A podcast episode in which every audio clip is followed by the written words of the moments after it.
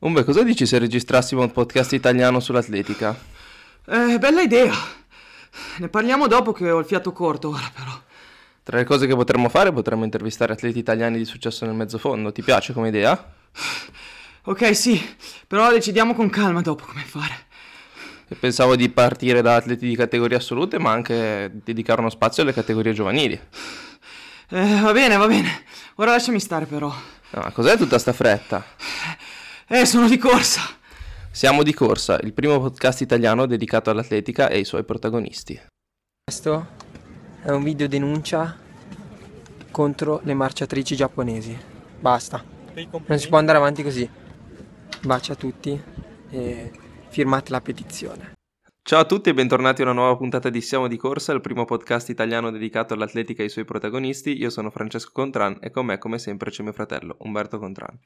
Ciao a tutti amici di Siamo di Corsa, bentornati ad una nuova puntata. Questa sera siamo in compagnia di un mio caro amico, nonché un ottimo interprete nel mezzofondo, in crescita dalle categorie giovanili sino ad oggi, che si è distinto nella corsa sia sui prati, sia in pista al coperto, sia in pista all'aperto.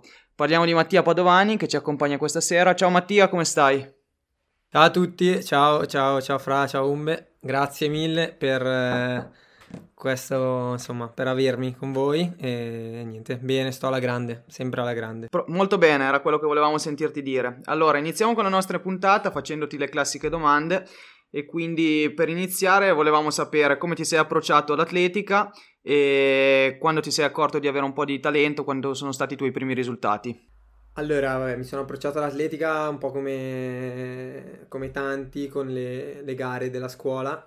E le prime gare che ho fatto, insomma, i giochi della gioventù, la giornata della campestre, alle medie. E I miei genitori in realtà hanno sempre praticato eh, atletica in gioventù, però non mi hanno mai, diciamo, spinto a fare per forza quello. Prima giocavo a calcio, poi appunto con le giornate dedicate a quello a scuola mi sono un po' appassionato per un periodo ho fatto entrambe le cose, quindi sia, sia giocavo a calcio che correvo e finché a un certo punto diciamo mi hanno dato un po' un ultimatum i miei genitori mi hanno detto non puoi fare entrambe le cose quindi decidi un po' quello che vuoi fare e vabbè, mi ricordo che era estate e sono andato una settimana a fare quegli stage organizzati da Silvano Danzi e quando sono salito ero convinto che avrei scelto di giocare a calcio, un po' per l'amicizia, la compagnia e quant'altro. Su là mi è piaciuto talmente tanto che poi ho deciso di, di, di scegliere l'atletica e non me ne pento, dai. Allora, i tuoi primi risultati sono arrivati, diciamo, nella categoria allievi, le prime posizioni e ai campionati italiani di categoria. È lì che ti sei reso conto di avere talento, di voler continuare con l'atletica in maniera seria, diciamo? Sì, diciamo che mh, è stata un po' una cosa che è venuta contestualmente sia ai risultati, ma anche al gruppo che si era creato un po' da me, insomma. Quindi avevamo un bel gruppo di ragazzi che avevamo tutti la stessa età e, e quindi si era ricreata un po' quel, quell'ambiente che avevo anche quando giocavo a calcio, quindi non andavo, diciamo, al campo solo per correre, eh, andavo anche perché mi faceva piacere trovarmi con i miei amici e, e, quindi è stato un po' più facile ecco, la transizione. E poi sì, sicuramente i risultati hanno aiutato, da lì ho iniziato a ottenere i primi, i primi risultati, vedevo che comunque andavo bene, quindi chiaramente la cosa mi ha stimolato a insistere un po' in quella direzione lì. Ok, perfetto. Poi ti abbiamo visto in grande crescita nella categoria junior, a partire sin dal primo anno, dove con il tempo di 3,51 per pochi centesimi non sei riuscito a partecipare ai campionati ta- europei a Rieti nella rassegna juniores, eh, però c'è stata una grande crescita con il tuo primo titolo italiano eh, nella corsa campestre sui prati di Nove Marostica e in seguito con la partecipazione ai mondiali junior di, di Eugene. Raccontaci un pochettino com'è andata questa stagione junior, che cosa ti ha contraddistinto in questa crescita e com'è stata insomma da un tuo punto di vista. Sì, allora diciamo che mh, forse il risultato che mi ha dato veramente un po' più di consapevolezza di, di quello che potevo fare è stato appunto il 3.51 nel 1005 eh, il primo anno junior eh, perché arrivare diciamo a così poco da, da, poter partecipare ai campionati europei mi ha un po' stimolato, cioè da un lato ho rosicato perché per 39 centesimi non, non sono riuscito a partecipare, dall'altro lato mi ha, mi ha sicuramente dato una motivazione in più per l'inverno e per l'anno successivo e l'anno successivo è stato mm, il migliore, penso, almeno per me, per i ricordi che ho della mia, della mia carriera atletica. Un po' vabbè, per il titolo italiano che era arrivato un pochino inaspettato, eh, perché comunque avevo corso le indoor e vabbè, il mio allenatore Stefano Righetti mi ha sempre fatto fare, cioè il mio allenatore dell'epoca, Stefano Righetti mi ha sempre fatto fare una buona preparazione invernale con molti chilometri, quindi eh, non è che preparavo le indoor facendo ecco, solo i 1500 o cose di quel tipo lì, però sicuramente era una stagione invernale più finalizzata a quel risultato lì. E ero arrivato terzo appunto nella famosa gara eh, in cui Awani e Nonne avevano sbagliato, avevano sbagliato a contare i giri e si erano fermati a un giro, un giro prima. E... Però ecco, quello era il mio, il mio, obiettivo, il mio target della stagione. Poi dopo è arrivato quel titolo lì, nei, insomma, nei, negli 8 km di cross. Me la sono giocata fino all'ultimo con, con l'intervistatore di stasera, Umbe. E... Sì, io sono un, po', sono un, po', scoppiato sul finale, diciamo, quindi ho visto il tuo arrivo dall'altra parte della curva eh, del esatto, raccordo. c'era come un arrivo a ferro di cavallo, no? Sì, quindi, sì, sì, sì. Eh, e... sì. mi ricordo il tuo arrivo dove battevi il 5 a tutti, a tutti gli amici e io c'era sono arrivato stremato. mi ricordo. C'erano Yeman Sì, perché Yeman, Yeman, non aveva potuto correre per un fastidio a un ginocchio, mi pare. E... Ti rendi col cazzo che vincevo. Eh, e tu hai fatto Rico Bottino quel giorno lì. Eh sì, è andata bene. Diciamo che comunque sia tra, tra, le vittorie che potevi aspettarti, questa era un pochettino la più a sorpresa. Esatto. Perché avendo preparato comunque sempre un discorso di 1500 sia nella pista indoor sia nella pista all'aperto, eh, magari mai ti saresti aspettato di riuscire a primeggiare appunto in un cross da 8 km che a volte può sembrare molto diverso come caratteristiche tecniche rispetto a una gara di mezzo fondo veloce. Sì, sì, certo, c'è anche come diciamo il, il, modo in cui avevo affrontato la gara e la preparazione della gara era un po', vabbè, faccio i cross d'inverno perché comunque servono per l'estate. Diciamo, l'idea di base era quella. Poi... Cioè faccio i cross perché li devo fare. Esatto, perché mi obbligano, esattamente. No, avevamo anche una squadra... Poi dopo, ecco, tra il resto, l'anno prima avevamo vinto il titolo a squadre eh, agli italiani di cross. Ah, è vero, è vero, a Rocca di Papa, in centro Italia. Sì, sì, sì. E, e quindi, insomma, l'anno dopo cercavamo di riconfermarci, anche se era difficile perché i ragazzi con cui avevo vinto il titolo erano del 94, quindi un anno più grandi e l'anno dopo Quindi, essendo passati di categoria non, non gareggiavano più nella, nella vostra squadra esatto, diciamo. esatto. Andrea Elia e Gianluca Bello. E, sì. e quindi era difficile però sicuramente la, la società ci teneva.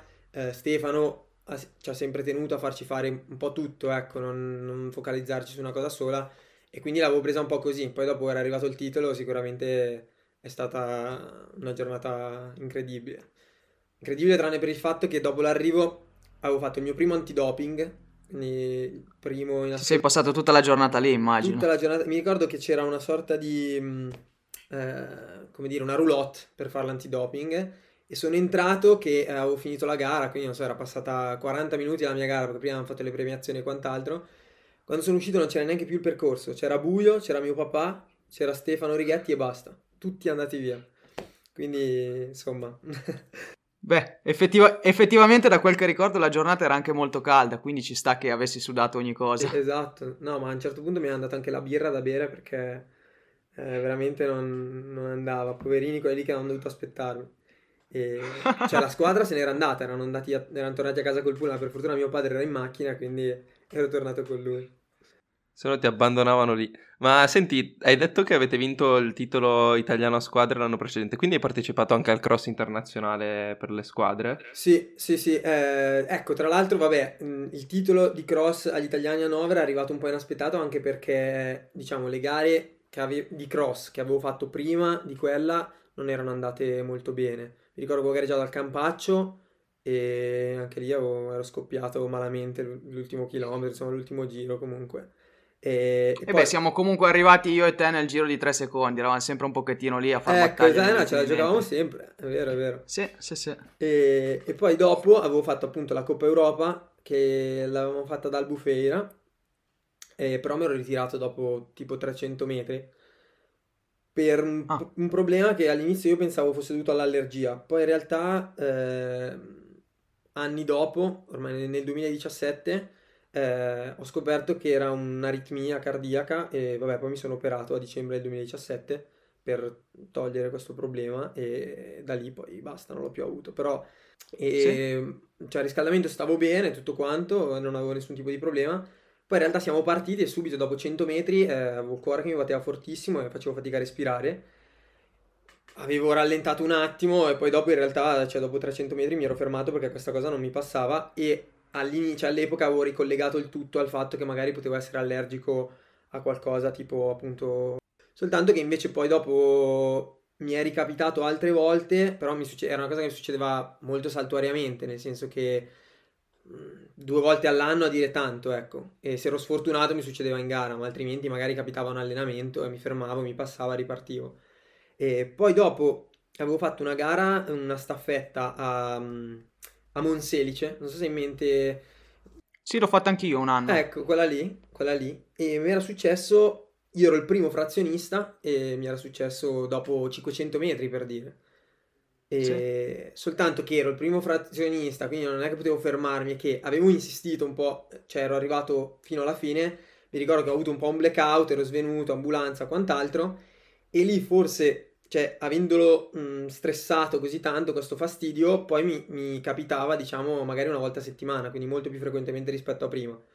Al che, vabbè, Stefano, il mio allenatore, il mio allenatore dell'epoca, è cardiologo. Tra l'altro un cardiologo. Esatto, esatto, avevamo fatto tutte le visite e insomma era saltata fuori questa cosa qui. Allora, quindi abbiamo detto che dopo la stagione sui prati è arrivata la stagione outdoor, la prima convocazione in maglia azzurra, anche se è stata una convocazione diciamo un po' sofferta perché la, non l'hai saputo fino, fino all'ultimo, però insomma l'esperienza in Oregon è stata una delle esperienze più esaltanti forse della, della tua carriera, anche perché insomma Eugene è un po' la mecca del, del mezzofondo, dell'atletica leggera, fare i mondiali junior lì immagino che sia stata un'esperienza fantastica. Sì, sì, sì, cioè, sicuramente mh, l'esperienza che magari cioè, fra 50 anni ripensandoci, eh, sicuramente sarà la cosa che mi ricorderò meglio di, di tutto quello che è stato l'atletica per me fino ad adesso, sicuramente. Un po' perché, vabbè, era, è stata la mia prima nazionale, quindi, vabbè, è una cosa che già di per sé non si scorda. Poi, cioè, nel posto migliore non poteva, non poteva esserci, ecco, quindi è stato un po' tutto un insieme di fattori che però sono stati, cioè lì per lì mi ricordo che mi aveva proprio segnato tanto come esperienza, nel senso che volevo a tutti i costi fare quell'atletica lì e da un lato quindi ne volevo di più, dall'altro lato avevo quasi una sensazione come dire ok dai, ce l'ho fatta a fare la cosa che volevo fare. Eh, diciamo che è stato il coronamento di un sogno giovanile, di, esatto. una, di questo primo approccio al mondo dell'atletica. Esatto, Poi appunto... Sì, sì, sicuramente correre lì in uno stadio storico come l'Hayward Field è veramente stato emozionante e straordinario. Certo, poi mh, vabbè, io ero particolarmente legato all'idea, proprio al mito dell'Hayward Field per Steve Prefontaine perché eh, come ho detto prima, i miei genitori hanno praticato atletica leggera, non mi hanno mai spinto, nel senso non mi hanno mai detto devi fare atletica, però ogni tanto qualche film, qualche aneddoto ce lo cacciavano lì per vedere se insomma le mie idee erano verso, verso l'atletica oppure no e mm, mi ricordo prima di una campestre, adesso non mi ricordo, della scuola, comunque una campestre una delle prime che facevo, mi avevano fatto vedere, eh, mio padre mi aveva fatto vedere il film di, di Prefontaine, Chariots of Fire e quindi da lì in poi... Sì, ce ne sono diversi, ce ne sono diversi, sì. Era quello con Jared Leto dei due. Adesso mi pare Ah, ok, no, il mio, il mio, preferito è quello Without Limits, dove ripercorrono anche un po' il discorso di Bill Bowerman. Comunque sono tutti bei film. Lui comunque viene sempre raffigurato come un idolo sportivo, quindi è sì, sempre un eroe un, quando guardi una rockstar, Una rockstar del, insomma, dell'atletica. E quindi sì, eh... il fatto di andare lì e insomma poter correre dove correva lui nello stadio suo, mh, mm, cioè anche se la gara è andata come è andata lì per lì per tre minuti dopo la gara sono rimasto male, poi dopo in realtà ero contento così. Eh beh, è stata un'esperienza straordinaria e ne approfitto per chiederti perché quest'anno i mondiali sono stati appunto in Oregon nuovamente. Eh, essendoci stato, secondo te, meglio l'impianto vecchio, quello dove hai corso tu, beh, dove ho corso anch'io, o l'impianto nuovo che è stato ristrutturato adesso? Ma eh, allora, è, c'è una domanda un po' difficile nel senso che sicuramente lo stadio nuovo che è stato costruito è qualcosa di straordinario, cioè che non ha probabilmente uguali in tutto il mondo per tutte le tecnologie, e, insomma, gli spazi e, e quello che hanno creato è veramente incredibile. Dall'altro lato sono sicuramente ultra contento di, di, aver avuto la possibilità di vivere ancora quello stadio vero, lo stadio originale, l'Hayward Field come era quando ci, ci correva Prefontaine, sicuramente ha avuto una valenza che se fosse stato uno stadio rifatto, uno stadio diverso, per quanto bello possa essere, non, sarebbe stata la stessa cosa, ecco. Sì, io concordo anche perché cioè, ci sono da dire un paio di cose. Noi lo stadio, lo stadio nuovo di Eugene l'abbiamo visto ai mondiali dove c'erano dei prezzi abbastanza inaccessibili e quindi sostanzialmente il tutto esaurito non c'è mai stato. E quando invece anche solo alle manifestazioni della NCAA, i campionati, era sempre tutto esaurito e il casino che facevano i fan eh, nelle manifestazioni dell'NCAA, specialmente quando la staffetta dell'Oregon all'ultima gara poteva giocarsi il titolo, eh, era impareggiabile. Cioè, hanno fatto parecchio casino quando Alison Felix ha fatto la sua ultima gara nella staffetta mista, però non, non, era, non era, lo stesso, lo stesso no, non era lo stesso rumore. Se voi cercate su YouTube, mi pare 2015 4x400 uomini NCAA, cioè viene giù proprio lo stadio. Beh, io nel nostro piccolo ricordo che effetti- effettivamente, essendo uno stadio storico, era costruito in legno, quando l'American ha vinto i 3000 metri, boh, ho detto, a questo punto mi sa che spaccano qualcosa qua perché... Sì, quello era stato sicuramente eh, il momento saliente della manifestazione, sì. cioè, se lo ricordano tutti. Sì, la, la realizzazione del sogno americano, diciamo. Esatto, esatto, e... ha battuto tutte le keniane, fantastico, era stato bellissimo. Esatto. E al tempo stesso, per quanto era storico e quanto era bello il vecchio Hayward Field, secondo me non potevano trovare una maniera migliore di rinnovare la struttura, perché quello che hanno creato è veramente una cosa inimita- inimitabile e senza paragoni nel mondo dell'atletica, dal mio punto di vista. Sì, anche perché è uno stadio dedicato esclusivamente all'atletica, non credo ce ne siano altri. Di quelle insomma... dimensioni lì non credo, non credo proprio, eh. ecco. Anche perché hanno fatto un investimento abbastanza importante. Che sono stati bravi anche a insomma, mantenere certe cose storiche, tipo vabbè, c'è la statua di Bill Borman, c'è ancora, eh, certe cose le hanno tenute, ecco, piccole cose che però rimandano un po' a, alla leggenda, a quello che è stato, quindi dai, sono stati, sono stati bravi, se proprio dovevano farlo l'hanno fatto bene, ecco. Però, però contento sì. che siamo riusciti a vedere quello vero, quello originale, sicuramente. Esatto. Ascolta, dopo i mondiali di Eugene ti sei fermato per un annetto, per uno stop, forse per un infortunio, cosa ti era capitato? Sì, uh, di fatto dopo i mondiali di Eugene sono andato a St. Moritz, subito dopo, insomma, per il famoso stage estivo che mi aveva fatto decidere di, di fare seriamente con l'atletica. Avevo avuto un problema prima alla bandelletta, poi al tenine tibiale posteriore, che di fatto mi ha tenuto fermo tutta la stagione successiva, quindi eh, non avevo potuto fare i cross da junior e non avevo potuto fare tutta la stagione in pista l'anno seguente, quindi tutto il 2015 e ho ricominciato nel 2016 di fatto, però sì, stato, è stato sicuramente lo stop più lungo che, che ho avuto e era stato così un periodo un po', un po' strano, anche perché finendo le superiori, vabbè anche tu me lo sai sicuramente, eh, ci sono stati vari college eh, quando abbiamo fatto i mondiali che avevano cercato di, di contattarci, insomma, per fare eh, super, cioè l'università poi in America, il college in America. All'inizio la mia intenzione era quella di andare, poi dopo l'incertezza dovuta all'infortunio e quant'altro mi ha fatto un po' desistere, trovare un'opzione alternativa e quindi anche per quello un po', ecco, non era stato sicuramente un periodo roseo. Certo. E a questo punto, proseguendo con il tuo percorso di crescita, giungiamo quindi ai tuoi anni da promessa, eh, che appunto a parte l'infortunio si sono contraddistinti con eh, il tuo ritorno sulla scena eh, nel secondo anno promessa, sino a riuscire a partecipare a, poi agli europei under 23 a, B- a nel 2017, quindi al terzo anno. Raccontaci un pochettino cos'è capitato in questi anni, dal momento anche che appunto per il discorso universitario ti sei trasferito a Trento per studiare giurisprudenza. Esatto, sì, eh, vabbè, come, vabbè, come ho detto, una volta mm, svanita l'opzione NCAA, eh, ho, ho, cercato una soluzione alternativa, un po' cercando di eh, mettere insieme due cose, l'università che volevo fare, che è sempre stata giurisprudenza, e la possibilità di farla in un ambiente che che, mi desse appunto l'occasione di allenarmi magari con, con altri atleti che mi stimolassero un po' per continuare parallelamente anche la strada dell'atletica. E vabbè, io sono molto amico di, di Lorenzo Pilati, eh, un pochino insieme ne avevamo discusso, lui voleva fare l'università a Trento anche lui, quindi mi sono trasferito lì e, e niente, si è creato un bel gruppo perché poi eh, all'inizio eravamo diciamo io e lui e, e c'era Yeman che anche lui era, era, il periodo che era appena arrivato a Trento da...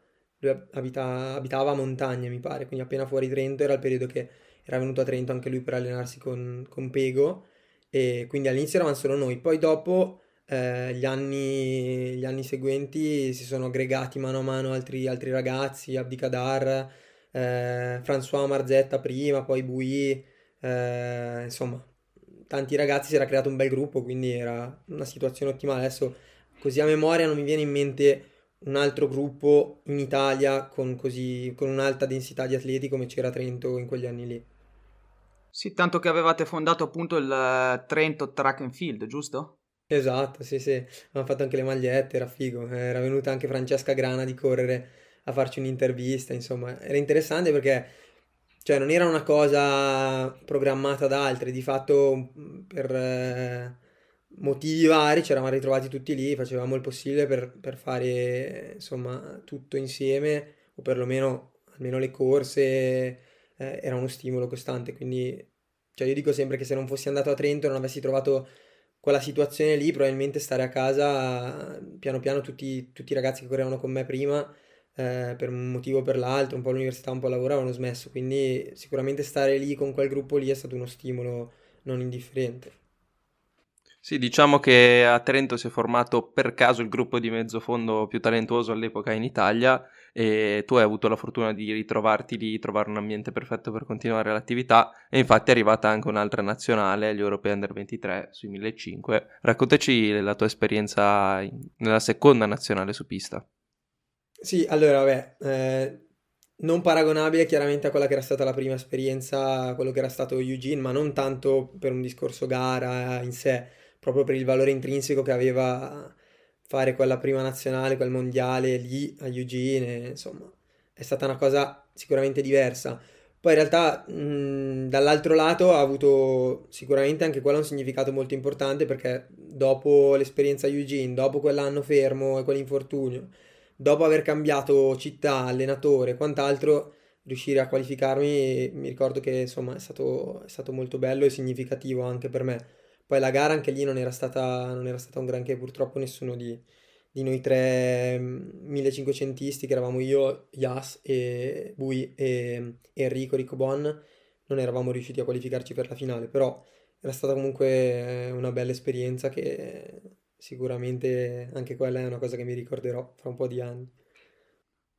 Beh, comunque tu dici la gara non era stata un granché, ma comunque sia eri arrivato novo, nono con 3.45, ti presentavi con 3.43, quindi comunque hai corso un pochettino sui tuoi tempi. Poi chi ha corso più forte, chi più, chi meno, però hai fatto il tuo, insomma, durante quella gara. Io ricordo di averla vista, ti ho sempre visto abbastanza presente, abbastanza sul pezzo, quindi secondo me non hai, non hai dei rimorsi per come hai corso. Sì, diciamo che avevo fatto il mio, cioè mi, presen- mi presentavo lì, mi ricordo con un tempo d'accredito tipo scandaloso, cioè sulle liste de- della stagionali, ecco, ero molto indietro.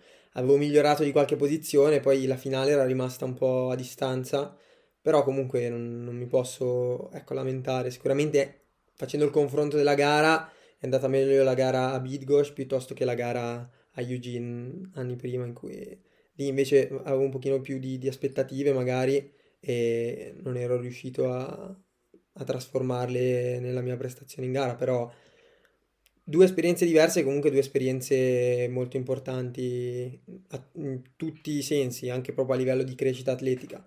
Quindi non posso sicuramente lamentare. Sì, diciamo da un punto di vista tecnico anche due gare completamente differenti, perché il 1500 dei mondiali di Eugene era una gara molto tattica, mentre eh, qua bene o male eh, per come ti presentavi come accredito era già abbastanza tirata sì, per i sì, sì. tempi come gara. Per adesso mi ricordo una gara molto regolare, c'era il ragazzo inglese Robbie Fitzgibbon che correva a 3.36, mi ricordo, e, e si era messo davanti al primo metro e correva sempre uguale, un minuto, un minuto, un minuto, quindi era stata una gara che, insomma, per me all'epoca era una gara da, da primato personale praticamente. Mi era mancato un po' il finale, però tutto sommato non, non potevo lamentarmi, ecco, e non, non mi lamento neanche adesso.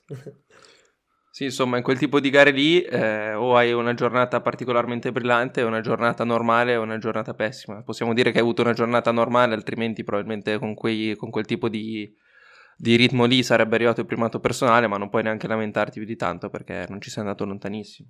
Esatto, sì, sì, sì, no, appunto, poi mi aspettavo sicuramente la vigilia una gara diversa e mi ricordo che ci avevano fatto un'intervista per correre con, eh, sempre con Francesca Grana, era venuta a Predazzo, che eravamo lì ad allenarci prima, di, prima degli europei, ah, ci aveva chiesto un po' che tipo di gara ci immaginavamo e, e io ho detto sicuramente una gara tattica con la volata, quindi sono, sono spacciato. Però in realtà era stata una gara sicuramente diversa. Poi, mm, ecco, i ragazzi che, che mi erano arrivati davanti, con la batteria l'ha vinta forse il polacco Rosmis, che era un altro da 3.35, quindi ecco, i valori in campo erano sicuramente diversi. Sì, aveva vinto Rosmi, stavo guardando adesso i risultati, e invece Fitzgibbon, che avevi citato prima, aveva fatto quarto nella tua batteria. Eh, che si era qualificato sempre in finale. E sì. Quindi sì, insomma, facevano un'altra atletica, 3.35, 3.36, insomma, erano già tempi di rilievo assoluto. Certo, se posso fare una domanda di parte, Meglio la nazionale a Eugene o quella in Polonia? Ah, senza paragone quella a Eugene, sicuramente. E... Eh, immag- immaginavo che avendomi di fronte in telecamera non potessi rispondere diversamente. No, no, no, un po' per tutto. Allora, sicuramente, cioè, come ho detto anche prima, l'ambiente, tutto quanto ha influito, ma perché eravamo tutti, sai cosa? Bidgosh mi sembrava che c'era già più, cioè tanti ragazzi per loro, non so, era normale, no? Essere lì, era una gara un po' come un'altra. E invece noi mi ricordo quando eravamo a Eugene c'eravamo tutti dei bambini al parco giochi, bro. Cioè, per tutte le cose. Cioè, ti ricordi quando andavamo, non so, tipo nel- nello shop dell'Oregon, c'erano gli zaini, le magliette, sembrava... Cioè, eravamo... Sì, era una cosa, era una cosa molto surreale, sì, sì, sembrava di essere proprio a Luna Park, è vero. Quasi non, non ci credevamo che, insomma, eravamo, noi eravamo lì, quindi è stato fighissimo, ma perché proprio si respirava per tutti quella, quell'incredulità di, di, di vivere un sogno, che quindi per forza di cose ti contagiava e, e è stato fighissimo.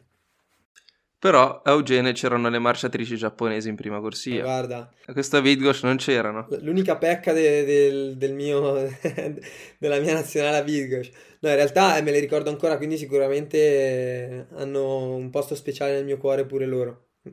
Ecco, le salutiamo perché sicuramente ci ascolteranno in questo podcast. Fantastico. Allora, senti Mattia, andiamo, andiamo, avanti con la puntata. Tu sei, diciamo, hai fatto due nazionali sui 1500 e negli ultimi anni hai deciso di allungare e sei, sei passato ai 5000. Spiegaci un po' le ragioni dietro a questa scelta che sembra azzeccata visto che comunque i 5000 sembrano una gara in cui, in cui ti trovi parecchio bene. Sì, diciamo che dal 2017, quindi dall'anno della nazionale Bidgosh, eh, ho avuto un paio d'anni in cui non sono riuscito a migliorarmi nei nei 1500, cioè sono rimasto sempre un pochino su quei tempi lì, 3.44, 3.43, non riuscivo a, insomma, a dare un cambio passo. E poi mi sono sempre intestardito sui 1500 perché volevo, volevo correre, volevo correre insomma i 1500 e, e non so, un po' alla Prefontaine, pensavo fosse l'unica gara che contava veramente. Poi, e, e dall'altro lato c'era anche un po' di lazzaronismo perché fare chilometri che non, insomma, mi, mi spaventava un poco, diciamo così. Poi un po' complice il Covid, che insomma si faceva fatica ad andare in pista, un po' per il fatto che qui a Lecco, che ero tornato a casa da Trento perché con le lezioni online tutto quanto sono tornato a casa, eh, stavano rifacendo la pista, quindi non potevo andare in pista un po' per tutti questi motivi ho iniziato a fare un po' più di chilometri, a cambiare un pochino il mio programma di allenamento, anche su spinta di Pierino Endrizzi, il mio allenatore, e, e quindi è venuto un po', un po', naturale. Poi col Covid, quell'anno lì, 2020, è stato un po' perso, però già lì avevo iniziato un attimo un cambiamento verso i 5000.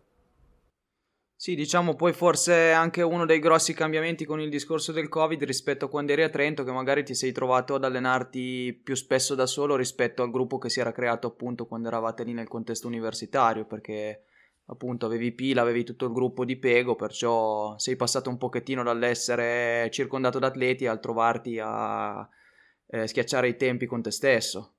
Sì, ecco, sicuramente anche quello ha influito. Poi eh, all'inizio quella di tornare da Trento a casa era una scelta proprio dettata dal fatto che non, eh, non c'era, non c'era insomma, la necessità di frequentare le lezioni, era tutto online, eh, anche gli esami si davano online, quindi di fatto pagavo l'affitto per, per non andare, per non andare in università. E quindi all'inizio sono tornato un po' per quello. Poi eh, c'è anche da dire che vabbè, Pila si era laureato, quindi già iniziava a lavorare, non aveva più tutto il tempo libero che aveva prima per potersi allenare eh, magari anche con me.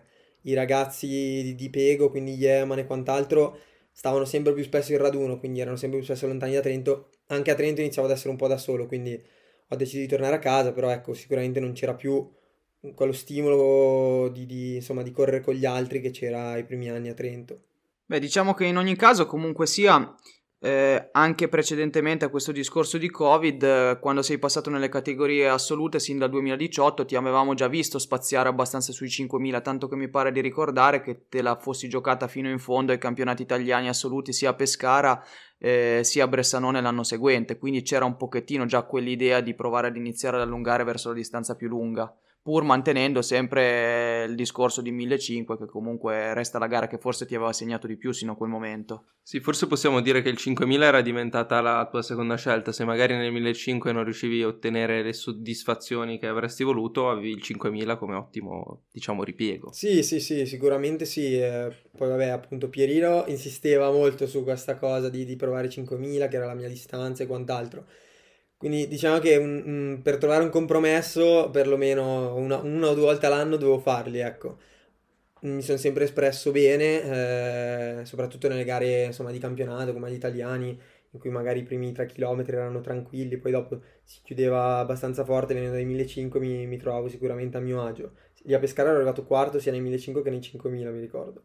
Sì, infatti mi ricordo che ti avevo chiesto come fossero andate le gare, mi avevi detto che con tutto il legno che avevi vinto potevi costruirti una baita in montagna. Esatto, esatto, sì, sì, vabbè, ma quello è stato un po' una costante negli anni. Però, eh, diciamo sì, eh, quindi ho iniziato ad approcciarli un pochino lì, poi mm, complice anche il fatto che nei 1500 non riuscivo a migliorarmi, ho detto dai, diamo veramente una chance ai 5000 e poi è andata bene. Sì, poi guarda anche il lato positivo, che con i prezzi del gas adesso fa anche comodo avere un po' di legna in casa. Legna in casa, sì, sì, ma di fatti non, non, non ci poniamo assolutamente il problema.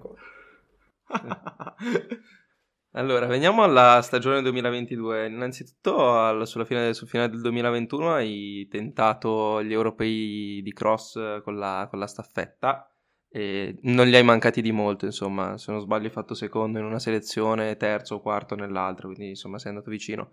Poi con le indoor è arrivato, è arrivato un 7,52 sui 3000, che è il tuo primato, a Padova, e forse questo un po' sorpresa invece. Sì, uh, diciamo che già nel, insomma, nella stagione 2021 mi ero approcciato più appunto sui 5000 e avevo iniziato ad ottenere dei buoni risultati, comunque eh, avevo corso meno di 14, meno di 8 minuti nei 3000 e quindi un pochino mi avevano dato sicuramente un po' più di sicurezza. E nel 2022 in realtà non ho cambiato molto a livello di, di allenamenti e di programmi, semplicemente ho continuato quello che avevo già iniziato nel 2021, ho avuto la fortuna di, di non farmi male, quindi di essere costante, di fare una buona base d'inverno e, e quindi poi dopo sono venuti i risultati. Eh, sicuramente il 3000 a Padova indoor è venuto un po' a sorpresa, cioè sapevo di, di stare bene, di poter correre il mio primato personale che prima di quella gara era 7,58 e, però ecco 7,52 era arrivato un po' così alla sprovvista. Sì, anche perché non era troppo distante dal minimo per i mondiali indoor in realtà. Esatto, e poi c'è da dire che avevo corso 8,2 mm, forse due o tre settimane prima, quindi ho detto 8,2 sì, posso, sto meglio, ho scaricato un po' di più, sono, sto entrando un po' più in forma, però 10 secondi del 3000 comunque sono tanti. Non, non, mi aspettavo di avvicinare così tanto il minimo per i mondiali e quindi niente, è stata una piacevole sorpresa sicuramente.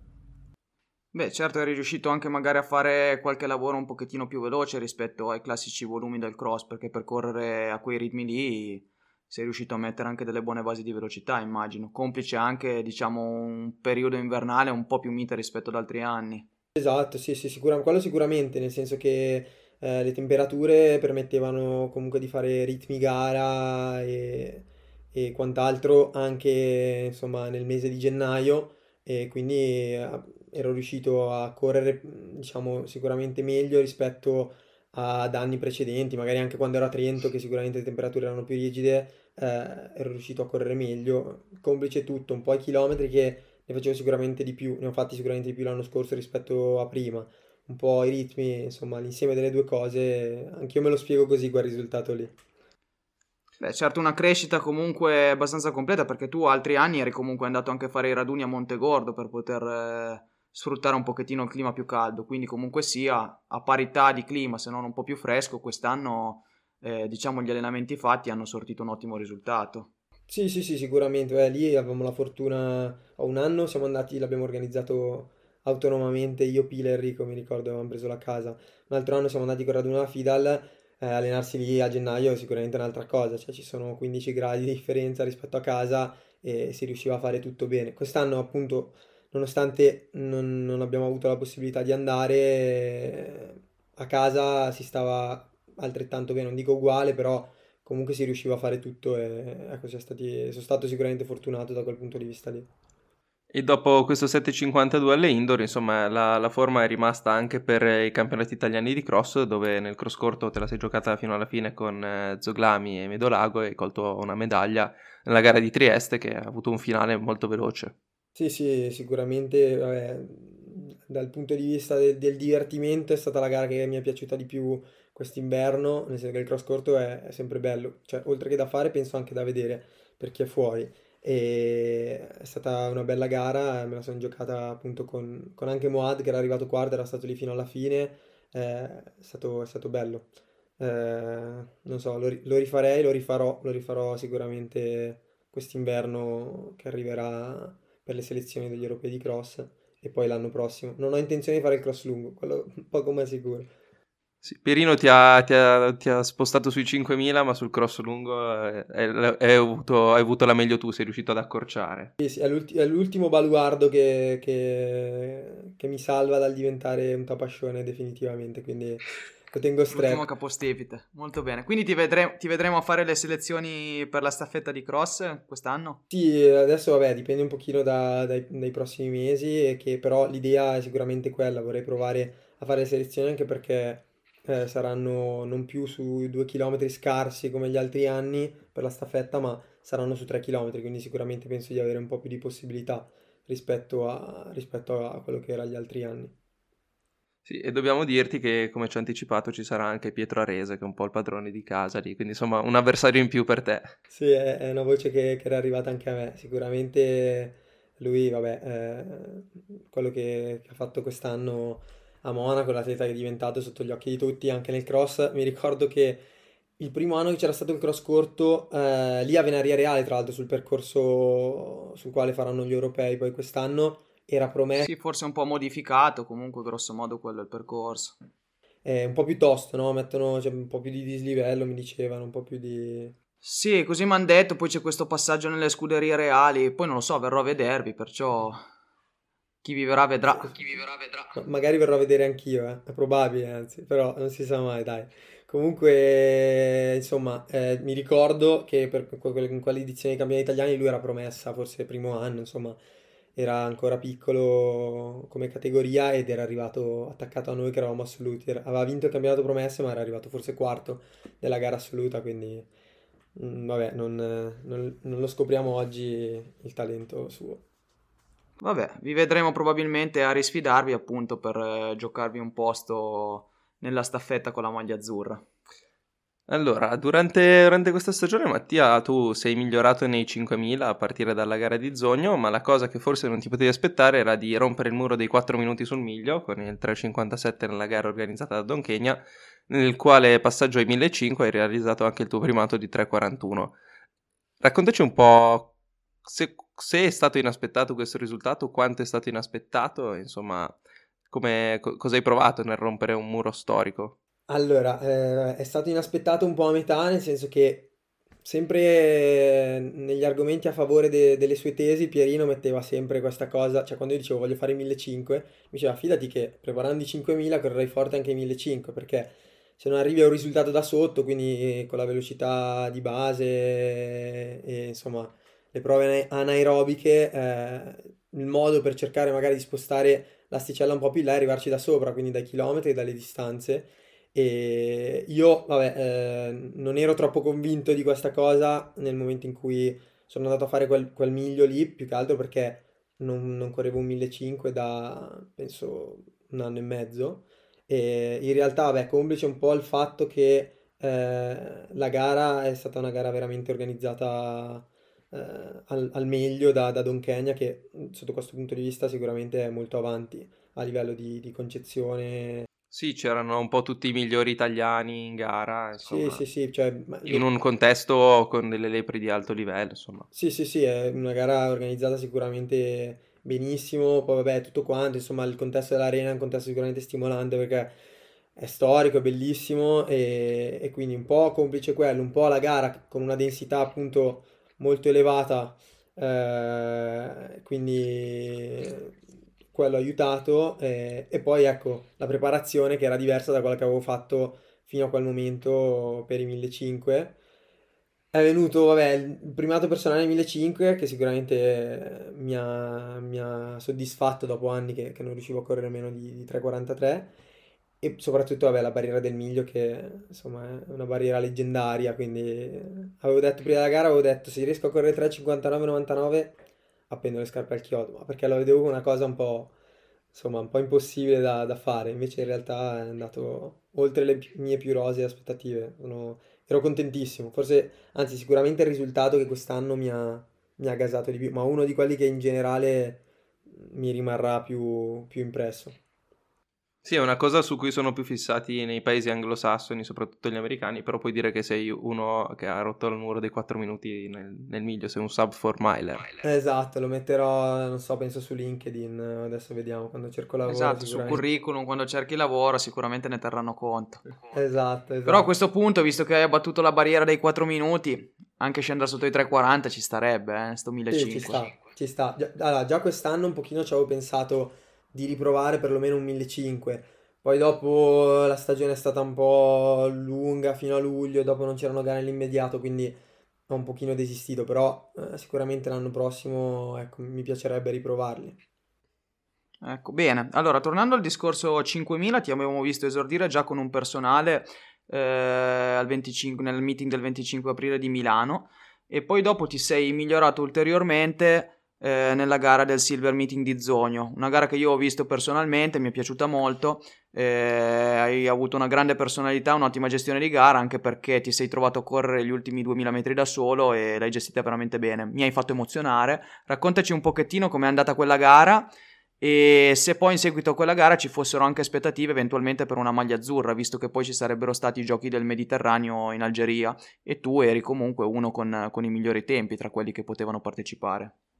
Allora, diciamo che a livello assoluto penso che la gara di Zogno sia stato il mio miglior 5000 di quest'anno, cioè nonostante non sia stato il mio primato personale e il mio primato stagionale, eh, penso che per come è stata interpretata, eh, per il fatto che comunque ho corso gli ultimi due chilometri appunto da solo, da solo per modo di dire perché c'era Umbe ogni giro che faceva il tifo in modo sfegatato, però comunque sono rimasto... Doveroso. Sono rimasto un pochino, un pochino solo per insomma la costanza anche quando sono rimasto da solo nel, nel correre in modo abbastanza regolare e tutto quanto la vedo come la mia miglior gara di quest'anno. E sicuramente dopo quella gara lì per il tempo che avevo corso direi una bugia se, se dicessi che non mi aspettavo la convocazione ai giochi del Mediterraneo.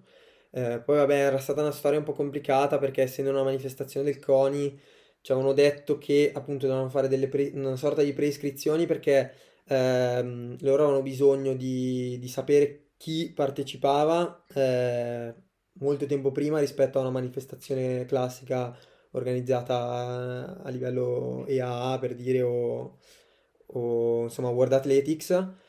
Eh, per questo motivo ci avevano dato dei, dei questionari da compilare appunto per, per eh, fare questa prescrizione. Poi adesso non so bene cosa sia successo però alla fine eh, la scadenza per poterci scrivere, mh, mm, almeno qual- quanto mi è stato riferito, era il giorno prima di Zogno e quindi non, non, è stato tenuto conto del mio risultato e quindi niente, è andata così. Poi in realtà eh, i due atleti che hanno, che hanno, convocato se lo meritavano assolutamente come me, forse più di me, nel senso che Italo Quazzola, eh, oltre al fatto che lì proprio la manifestazione ha corso fortissimo, forse 13.37, è arrivato terzo, quindi ha dimostrato ampiamente di, di meritarsi la convocazione e poi corre forte da una vita, quindi era un pochino una ciliegina sulla torta. E l'altro ragazzo, Dario De Caro, anche lui quest'anno ha fatto un salto di qualità incredibile aveva corso molto forte indoor il 5000, aveva corso molto forte il 3000, quindi ecco su quello non, non ho nulla da recriminare. Certo mi è dispiaciuto perché mi aspettavo, mi aspettavo sicuramente di andare, era un po' il mio obiettivo della stagione, cioè ci, ci puntavo sicuramente. Sì, anche un po' per chiudere il cerchio con le maglie azzurre, l'hai avuta da junior, l'hai avuta nell'Under 23, ti manca, ti manca ancora quella dell'assoluto che ti auguriamo di trovare presto.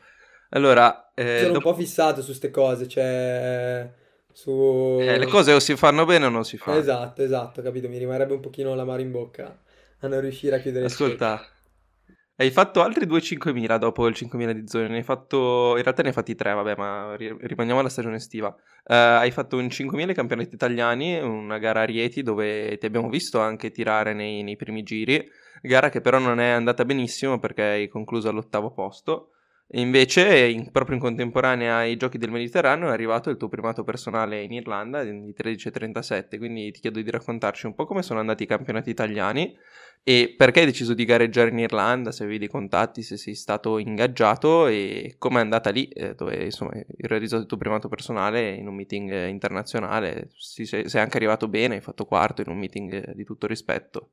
Sì, ah, vabbè, partendo dai campionati italiani, sicuramente era anche lì una gara a cui puntavo molto. Eh, stavo, stavo, bene, comunque arrivavo da, dal tempo sul miglio, dal, dal 5000 di zogno, quindi ero convinto di poter far bene, di poter correre bene. Eh, ho tirato un po' i primi giri proprio perché eh, il sogno nel cassetto di quest'anno, oltre eh, alla nazionale Giochi del Mediterraneo, eh, erano gli europei di Monaco. Era un obiettivo insomma un po' ambizioso, però ci credevo per il discorso, non tanto per fare il minimo, ma per il ranking nel quale ero posizionato abbastanza bene. E, e quindi eh, sapevo che per riuscire a magari a qualificarmi avrei avuto bisogno di, di, correre un buon tempo lì agli italiani. Quindi quando mi hanno chiesto gli altri ragazzi, insomma Yeman, Pietro, eh, di, di, magari aiutarli a lanciare la gara su buoni ritmi, eh, li ho, cioè mi sono, mi è andato benissimo farlo, ecco, i primi giri. Purtroppo da subito ho capito che non, insomma, non era giornata. Non so bene il motivo, ma eh, ho avuto proprio sensazioni pessime già all'inizio. E, e, quindi niente, poi la gara è andata come è andata. Mi è dispiaciuto chiaramente perché era una buona occasione. Poi c'è stata um, una densità di risultati importante in quella gara lì, nel senso oltre a Yeman che ha corso molto forte, ma anche Ussem, Pietro e anche tutti gli altri ragazzi che sono arrivati dopo, Samuel, Medolago e, tutti gli altri, avevano corso molto bene e io purtroppo niente, non era giornata e quindi poi dopo giusto una settimana dopo gareggiato in Irlanda, lì in realtà non Hai era... avuto modo di riscattarti. Esatto, sì, dai. Anche se poi, se dobbiamo dire la verità, scusa, interrompo un attimo, Arieti hai realizzato comunque un 13,52 che fino all'anno, sc- l'anno precedente sarebbe stato tuo primato personale. Esatto. Uscirne deluso vuol dire che il salto di qualità è stato notevole e si è visto appunto in Irlanda. Sì, sicuramente ecco, anche quello ha aiutato, poi dopo un pochino chiaramente finita la gara mi ha bruciato un attimo, però a freddo dopo eh, ho realizzato anch'io, insomma, che appunto fino a, all'anno precedente sarebbe stato il mio primato, sarei stato al settimo cielo eh, il fatto di rimanere deluso da, da, un risultato di quel tipo lì voleva dire che effettivamente un salto di qualità c'era stato. E quindi beh, magari anche questa, questo modo di, di, vedere la cosa mi ha aiutato poi la settimana dopo a andare bene nella gara a Dublino, eh, che di fatto era un po' inaspettata perché eh, era in concomitanza appunto con i giochi nel Mediterraneo, quindi io speravo di parteciparvi e già a Zogno Samuel Medolago mi ha anticipato che lui sarebbe andato a gareggiare appunto a questa gara qua. Eh, io gli avevo detto che non sapevo, insomma dipendeva un attimo dalle convocazioni per Oran e quant'altro. Eh, poi quando ho, ho, saputo che non, non, sarei andato ho scritto all'organizzatore ehm, chiedendogli appunto se c'era ancora la possibilità di, di, essere inserito nel 5000. Lui all'inizio mi aveva detto di no, perché insomma mancava poi 10 giorni alla gara, quindi era un po' complicato. Non c'era spazio nel 5000, c'era spazio nel miglio e aveva visto il mio risultato appunto de- dell'arena e quindi aveva, mi aveva offerto un posto lì. Io comunque vabbè, avrei preferito gareggiare nel 5000, però eh, sicuramente piuttosto che non fare l'esperienza e rimanere a casa ero dispostissimo a gareggiare anche nel miglio, anche perché il, il Morton Mile all'interno di quel tipo di manifestazione era un po' la gara più importante, quindi sì, e poi comunque aveva atleti di livello perché ricordiamo che i Miler irlandesi, un paio attorno ai 3,50 quest'anno hanno corso, con score tra tutti, ma poi c'era anche Darragh McKinney che poi abbiamo visto a Nembro chiudere in 7,41 di, di furia pura un 3000 metri, insomma era una gara abbastanza competitiva. Sì, sì, no, era una gara, una gara sicuramente di livello. Eh, eh, Coscoran eh, poi dopo ha gareggiato anche l'anno scorso alle Olimpiadi, quest'anno ha gareggiato ai mondiali e anche agli europei. Insomma, c'era una bella densità, ma tutto il meeting è stato molto molto bello. Eh, senza che insomma in Irlanda ci siano delle risorse incredibili rispetto a quelle che abbiamo qui. Cioè non hanno sicuramente le risorse che, che hanno in America, che hanno Eugene per mettere in piedi le gare che mettono in piedi lì. Eh, però nonostante ciò, con quello che hanno, hanno organizzato un meeting sicuramente di tutto rispetto e questo fa un attimo pensare a quello che potremmo fare anche qui, qui in Italia noi. Ecco, per chiudere un pochettino il cerchio, comunque sì, alla fine ti si è aperta una porta nei 5000 e infatti esatto. sei riuscito a partecipare. Sì, insieme a... E hai fatto, sei riuscito a correre 13.37 in una splendida gara dove ti sei anche emerso nel, nel tratto finale e te la sei giocata sino alla fine per le posizioni di testa, insomma. Ti abbiamo visto lanciare una bella volata, poi sei arrivato al quarto posto, ma con un ottimo tempo e un'ottima interpretazione della gara, nonostante fosse corsa, mi sembra, in pessime condizioni sotto la pioggia. Sì, sì, sì, diciamo che cioè, l'esperienza è stata bellissima anche perché l'ho condivisa con altri ragazzi italiani, perché nella stessa gara c'era anche Samuel Medolago, Nadir, Cavagna e poi c'era Badr Jafari, quindi insomma è stato bello un po' per, non solo per la gara, per tutto quello che c'è stato intorno, per l'esperienza. E la gara è andata benissimo, eh, le condizioni in realtà si pioveva, però non c'era troppo vento e mi ricordo che la settimana prima nello stesso stadio c'erano stati i campionati irlandesi di assoluti e nella gara degli ostacoli era, era spopolata un po' su, su, internet perché c'era vento contrario, tipo 10, 10.3 di vento contrario, una roba folle. E quindi mi ricordo che tutti poi dopo la gara ci dicevano siete stati fortunatissimi perché queste condizioni qui, nonostante piovesse un po', sono rare da trovare, soprattutto in questo periodo in Irlanda.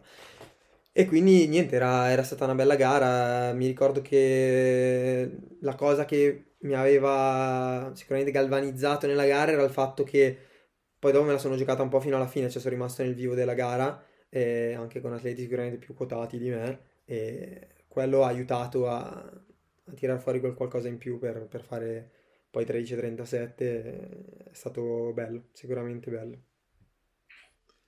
Ok, allora eh, abbiamo già parlato, iniziamo a parlare dei tuoi prossimi obiettivi. Sappiamo che parteciperai presumibilmente alle selezioni per gli europei di cross sulla, sulla staffetta e adesso con 13.37 su 5.000 sei in una nuova dimensione, sei diciamo a livello sub elite, ti mancano quei 10 secondi più o meno per arrivare a un livello di, di 1500 internazionale a livello europeo.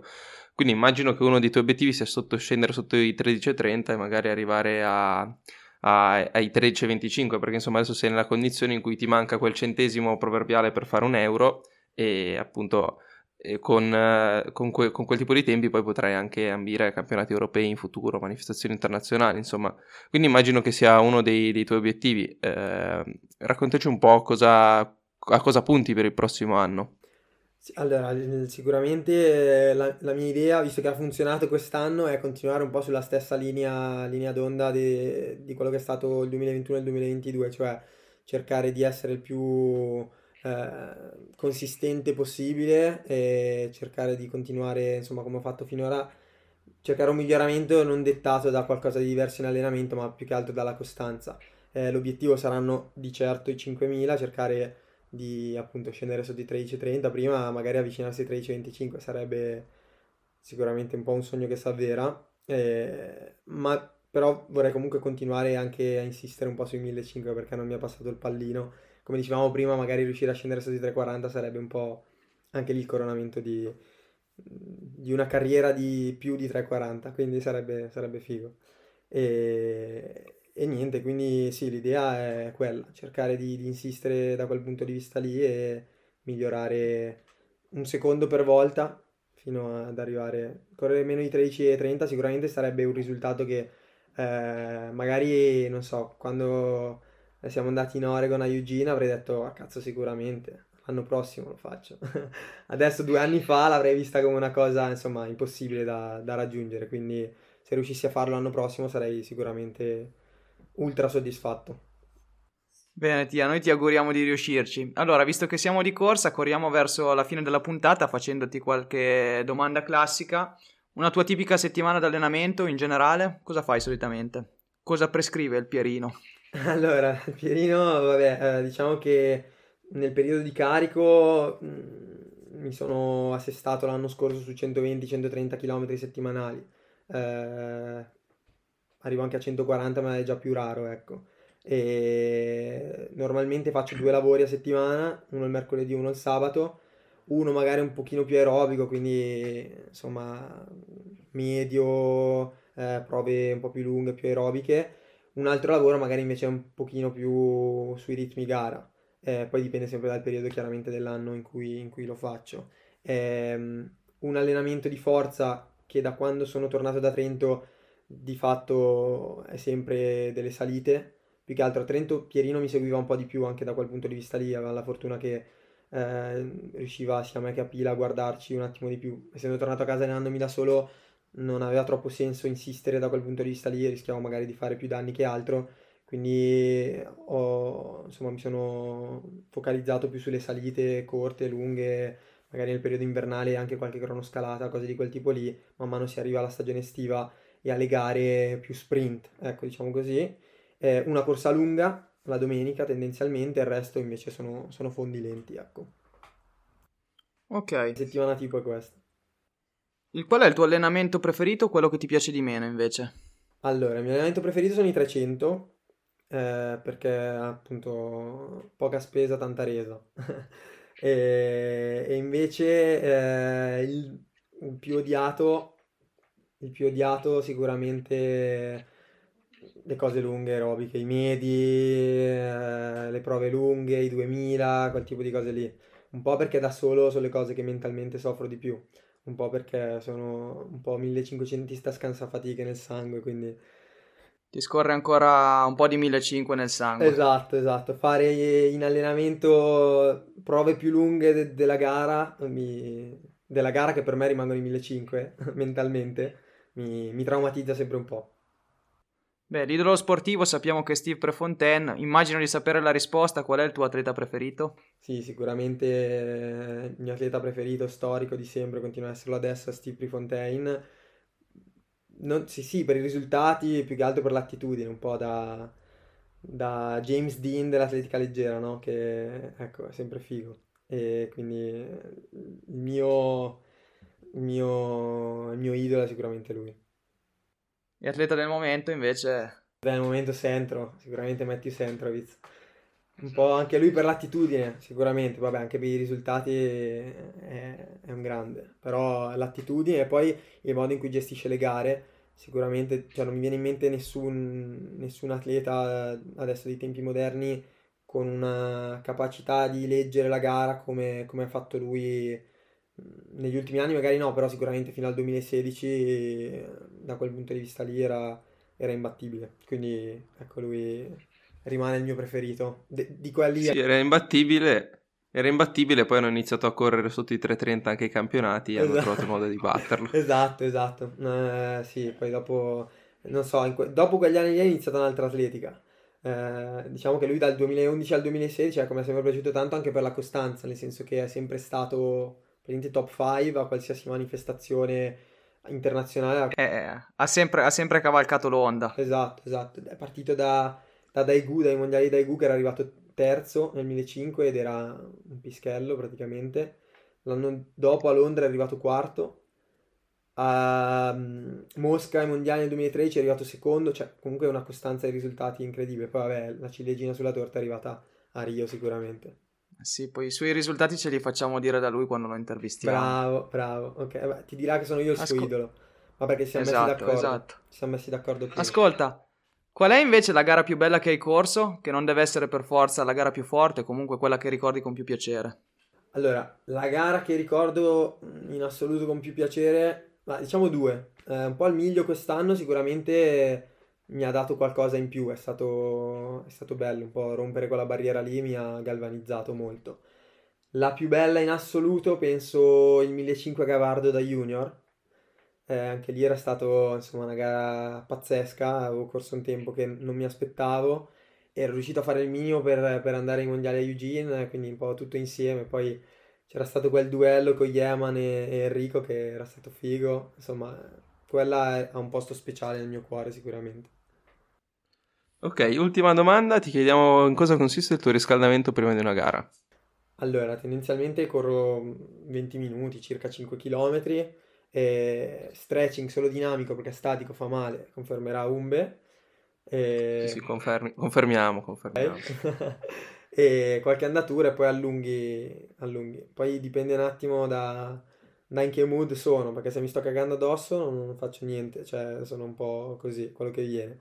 Se no, se un attimo ragiono un po' di più, ultimamente per dire, ho iniziato a fare per dire gli allunghi prima della gara, farli un attimo più prolungati, eh, magari se prima facevo 80 metri, 60 metri, un po' sprint così, adesso faccio qualche allungo da 200 metri, un, un attimo per rompere il fiato, e devo dire che mi sto trovando bene.